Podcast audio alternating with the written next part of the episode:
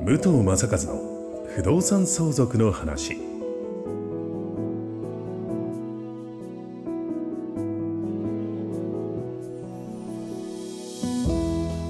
ポッドキャスト武藤正和の不動産相続の話は意外と知らない不動産相続についてのお話を相続診断士宅地建物取引士の武藤正和が実例をもとにお伝えしながらリスナーの皆様の相続準備のお手伝いをさせていただく番組です。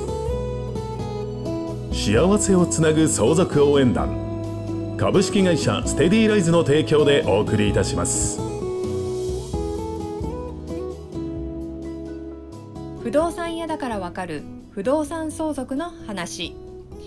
ナビゲーターの土屋恵子です。そして不動産業29年相続診断士の武藤正和さん。今日もよろしくお願いいたします、はい、お願いします。なんと今日で15回目となりますが。あっという間に。ちょっとだんだんだんだん私頭が混乱してきましたけれども、はい、武藤さんすごい丁寧に教えていただいているので、うん、これは、ね、自分で言って話はしてますけども、うん、本当に知っておいてもらいたいなってことがたくさんあって。うんにやることいっぱいあるし選択肢もこんなにあるんだと思って、はい、だからね深く知る必要はないのかな。なんとなくこういうことがした方がいいなあるんだなってことを頭に入れといてもらうだけでこれ全部が全員にね当てはまることではないんで。そうですよね、うん、みんな10人十色。そう。違うみんな違うんですよ。ですからあこれ言葉なんか聞いたことあるなとかこういうのあったなって言った時には調べればいいだけであって全部を全部深く知る必要はないかなと個人的には思ってます。うん、でもなんかこういうことがあるんだということだけでもだいぶ変わりますよね。うん、ねはい、うん、ということで今日も深掘っていきましょう。はい、はい。えー、前回の続き、ね、そうですね。前回は、うん、まあ、生前対策ということで後見人とかあの任意後見人のまあ、いいところいいところもある、まあ、悪いところデメリットなんかを話したんですけれども今日お話しするのは、はい、その生前対策の中で民事信託と言われているもの。民事信託、えー、もっと平たく言うと家族信託という言葉が、えー、つい最近こういうところで出てきているんですけれども、はい、要は信託っていうとなんだろうイメージ的にはどうですか、信託と言われたら、まあ、信託銀行だとか、はいはいあります、ね、投資信託とかね、あのー、お金を増やしたりなんだりっていうようなイメージなんですけれども、うん、この信託はあくまで、はい、あの財産管理財産管理の一つの手法っていうか方法なんですけれども、はい、イメージとしてですねイメージとして法律用語でも何でもないんですけれども家族による家族のための信託っていうこういうイメージイメージです。あの家族が信託銀行信託系のなんだろう不動産なんかの代わりにできるよっていうこと。ですからそのご家族の財産管理だとか資産の、はい、うん、資産のこう受け渡し承継を自分たちでやれることをやってみませんかっていうところです。で一番のメリットメリットって言っていいのかな、あのー、前回お話した後見人制度。は、はい、あのー、月々お金がかかるよと。やっぱ長ければ長くかかるとね何百万からかかってきますよっていうことなんですけどもこれはあのーはい、一番最初に申請するときにお金がかかるだけで、当然家族ですからあの高額な報酬は発生しないというところ。これが一番そこがメリットでもあるのかなっていう、うん、はい。いいです。良さそうな感じですね、はい。はいうん、で前回の復習なんですけれどもあのーはい、例えば例えば今度はうちの父親がちょっとあのー、俺がボケたらねお前たちに迷惑かけたくないから俺の貯金解約してもうどんどん俺は施設に入れてくれよなんて。まあ、うん、あながちない話でもないんですけどもただ現実にこの間のお話を思い出してほしいんですけども、はい、じゃあ親父がいざ認知症になった瞬間に親父の預貯金はき下ろせないってことですよね。はい。暗証番号知らない知らない限りでできないですよね、うん。そうすると銀行に行ったらもう成年後見人をつけてお金を下ろしに来てくださいねっていう話になってしまうああもうそっからはもうやめられないそうですねそれが成年後見人が第三者であるのか身内の息子さんお嬢さんになるのかはまた別なんですけれども誰かしら後見人の制度をしっかり作ってから来てくださいねっていうことになります。はでうんもつけない限り銀行も関係うできないですねそしたらじゃあその費用どうするかって言ったらはい。周りの身内の人が建て替えるなりあ厳しい。しなきゃいけないねっていうことですね。でも変な話、はいまあ、施設に入れてくれって言ってるお父さんだからそんなに貯金がないわけではないと思うんですけど、もうそこそこの貯金だったらもう捨てるぐらいのそうですね。人もい,、まうんいなくはないそう。だから 10, 10万うん20万とかだったらもういいやってなりますよねそうなったら。これは大変なことになります。ねえだってなくならない限り払い続けなきゃいけないっていうことはや。っぱり貯金との相談ですね。そうですね。うんだうんそのす預貯金が使えないとなるとうん例えばね私息子がお私とまあ兄弟がいたとしたらじゃあ亡くなったら帰ってくるのは分かってるけども建て替えとこうねって言ってどんどんどんどんお金を使わざるを得ない。はあただ帰ってくるから損はないんだけどもその間の生活に困る可能性が出てくるってことですね。いや本当にそうですよ。だって5万なんて毎月引かれちゃったら結構な痛い。大きいですよねそうなんです損はしないんだけど現実にうん例えばお子さんがいたりお子さんの学費にお金がかかったりっていう中で、うんうん月々のその5万円なり何なりっていうのはそうですよ。でましてやね私たちの方も健康でいられるかって言ったらね、はいお約束はできないし。だ施設の料費用の他に当然施設に入ってる父親の生活費が他にかかる可能性も当然あるんで、はいはい。それも出さなくてはいけないということ。これでも預貯金を、はいじゃあもう凍結のままでって言ったら最後どうなっちゃうんですか？最後亡くなった後相続が発生しますよね。ああはいはでい。相続、えー、と前回前々回にお話した遺産分割協議書はい。これを作って銀行に持ってこういうふうに相続が発生してこうやっておか分けることになったんでお金を下ろしてくださいねって初めて出てきます。えじゃあどっちがいいんですかこれ？うんだからいずれにせよその後見人を立てる立てなくてはちょっと金銭的に厳しいんであれば立てるしかないですよね。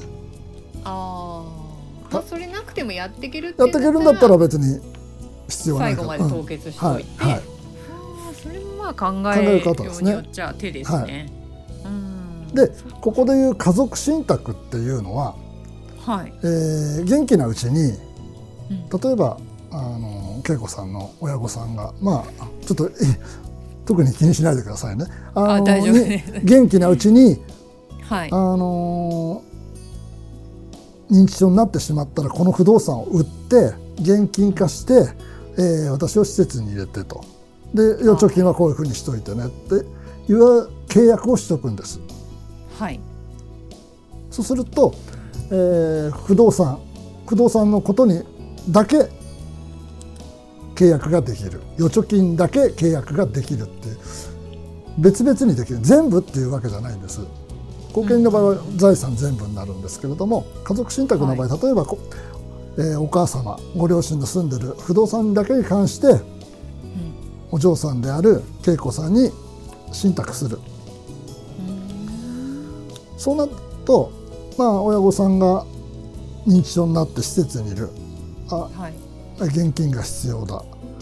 でこれ不動産売っていいって言ってたから不動産を売る契約が恵子さんができるんですでまたその家族信託用にやっぱり資料を作らなきゃいけないいやあの一番最初に、えー不動産にかだけ不動産の場合ですね。不動産の場合、はい。そういう登記をしておきます。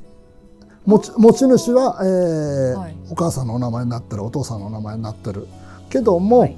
えーこういう、えーおお嬢様に、えー信託してありますよという、えー東本に載ります、書類。その時に当然費用はかかるんですけどもはい。そうしておけばお金に困るお金に困らなくても売るっていうふうに決まってれば売ることはできます、あーなんかこれまたいいですね。それいいですね。ですからあの、うん。ただし売ったお金はあの、うん。おお父さん例えばお父さんの不動産だったらお父さんのものになります。ああそこはじゃあ話し合いで。そう。だからそのお金で施設に入れるっていう契約をしておくんですね。うんうんうんうんそれはいいな。そうなんです。そうなんです。うん。例えば何何にもしてなくてお金に困ってなくて不動産売らなくてもいいよってななる場合もあるんですね。ただ、うんふなんだろう。あまあ不謹慎な話ですけども認知症になって10年、20年うん生き生きた場合不動産の価値がすどんどんどんどん下がる可能性もあるんですよね。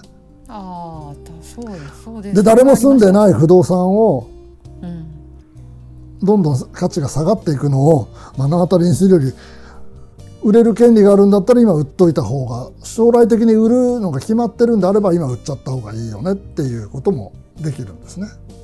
あーあじゃあその売る売ることに関してはまあちょっと親に一言言えばいや言わなくても、まあ、あのその権利はあのーお嬢様恵子さんにお任せしてるっていう契約ですから本人になり代わって契約ができるということです。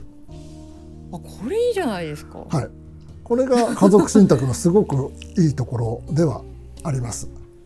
えー、そうなんなんかいろいろありますね対策が、はい。うん。まあ今で言うこれのが比べちゃうとさっき言った後継に比べちゃうとこっちの方がなんとなく、いい感じが、うん、柔軟な対応ができるかなって私も、うん、勉強しながらそう思いました。ねただはいデメリットがないわけではなくてあらはい。まあ認知されてないあまり。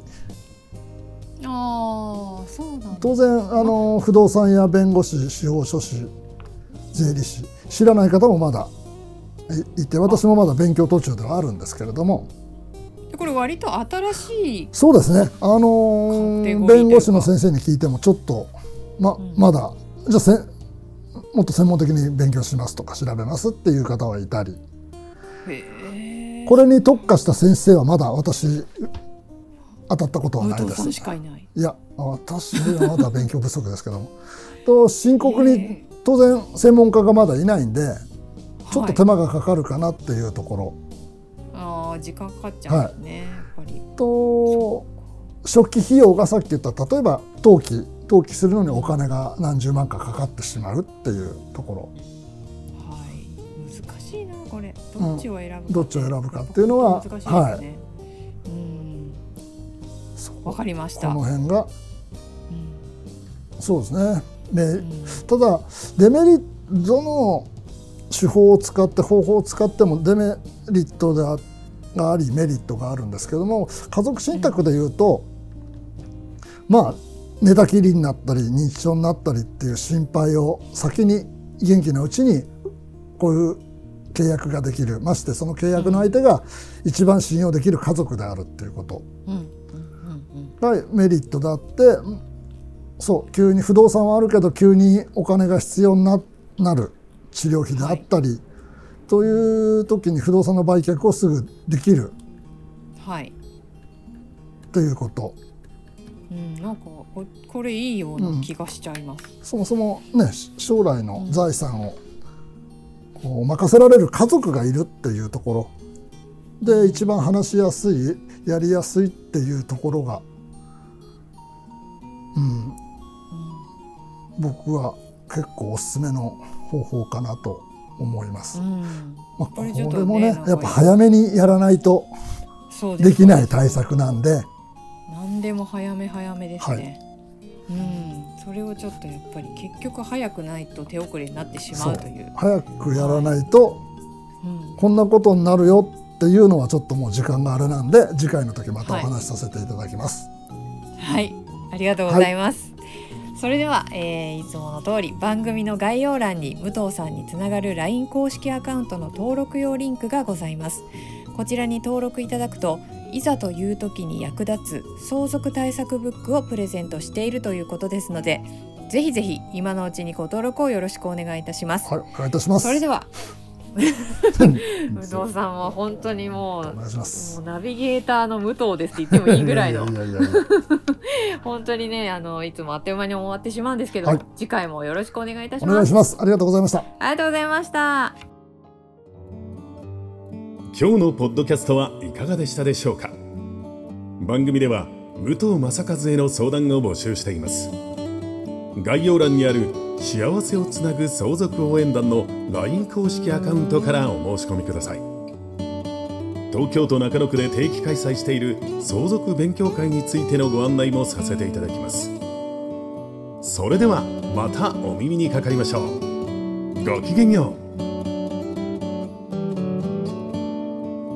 この番組は提供幸せをつなぐ相続応援団株式会社ステディライズプロデュース Life Bloom.Fun がお送りしました。